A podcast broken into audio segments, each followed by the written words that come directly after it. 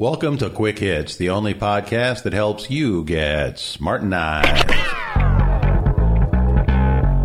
Today we're going to discuss the privatization of Social Security, and we're going to explain it so simply, so clearly that even those on the left who are screaming the loudest about it, about why it's such a horrible idea, may inadvertently find themselves smartenized. To start, we're going to give you a choice of two different retirement plans. In retirement plan number one, you're going to take your money, you're going to put it in an index fund. It's going to earn between 6 and 8% a year over your lifetime. It will double and double and double again. And when you retire, you'll have hundreds of thousands of dollars in your retirement account. In fact, if you started early enough, it's quite likely that you'll retire a millionaire. Should you die before you retire, you can leave that money to your family. You can leave that money to a charity. Hell, you could leave it to me. That's the option that I recommend.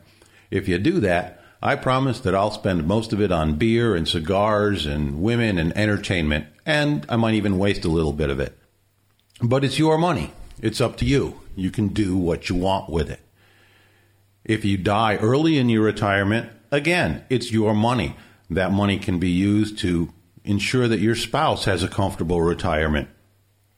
Now let's compare that with plan number two, which is going to cost you the exact same amount of money, except we're going to pay you maybe 2% if you're a little older or less than 1% if you're younger.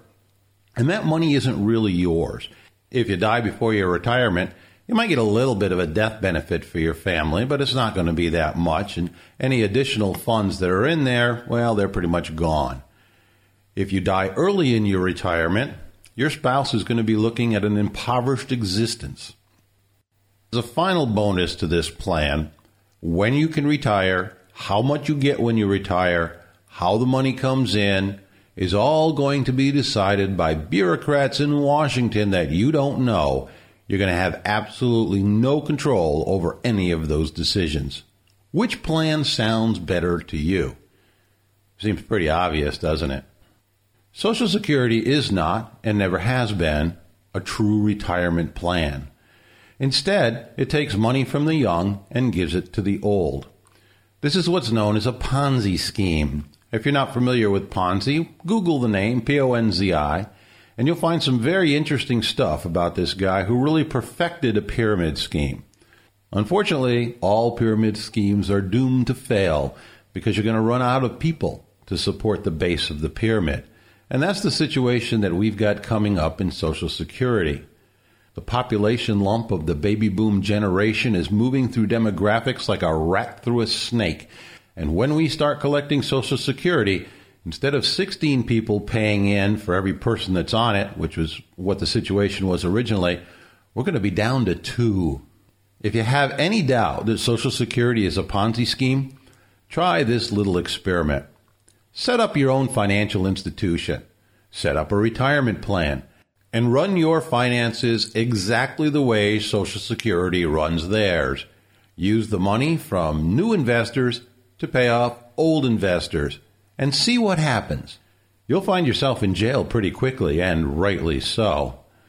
But in order to run your retirement business the same exact way that Social Security does it, you have to take one more step.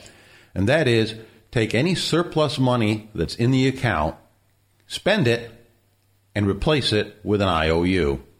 Because that's exactly what the government does. They use the money to, quote, buy, unquote, treasury bonds. And then they spend the money. A treasury bond is nothing more than a low interest paying IOU from the U.S. government.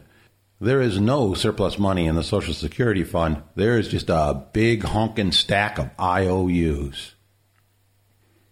We're often told that Social Security is the cure for elderly poverty. This is bullshit. It is, in fact, exactly backwards. The people who are collecting Social Security that are making their fourteen, fifteen thousand dollars a year would be making three or four times that if they had taken the money that they put into Social Security and dumped it into an index fund over their lifetime. Social Security is not the cure for elderly poverty, it is, in fact, the cause of it.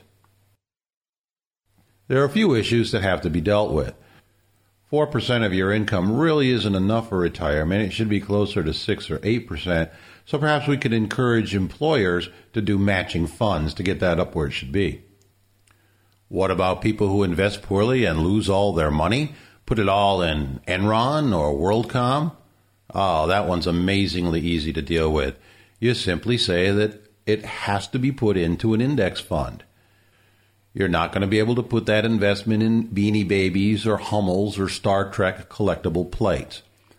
Index funds pay better than 80% of the managed funds out there. It's a no brainer.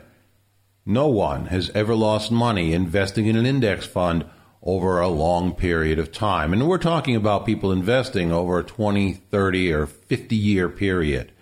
You may get a dip for a year or two or even three, but over time, you're going to show a nice profit, which historically has been somewhere between 6 and 8% more than inflation.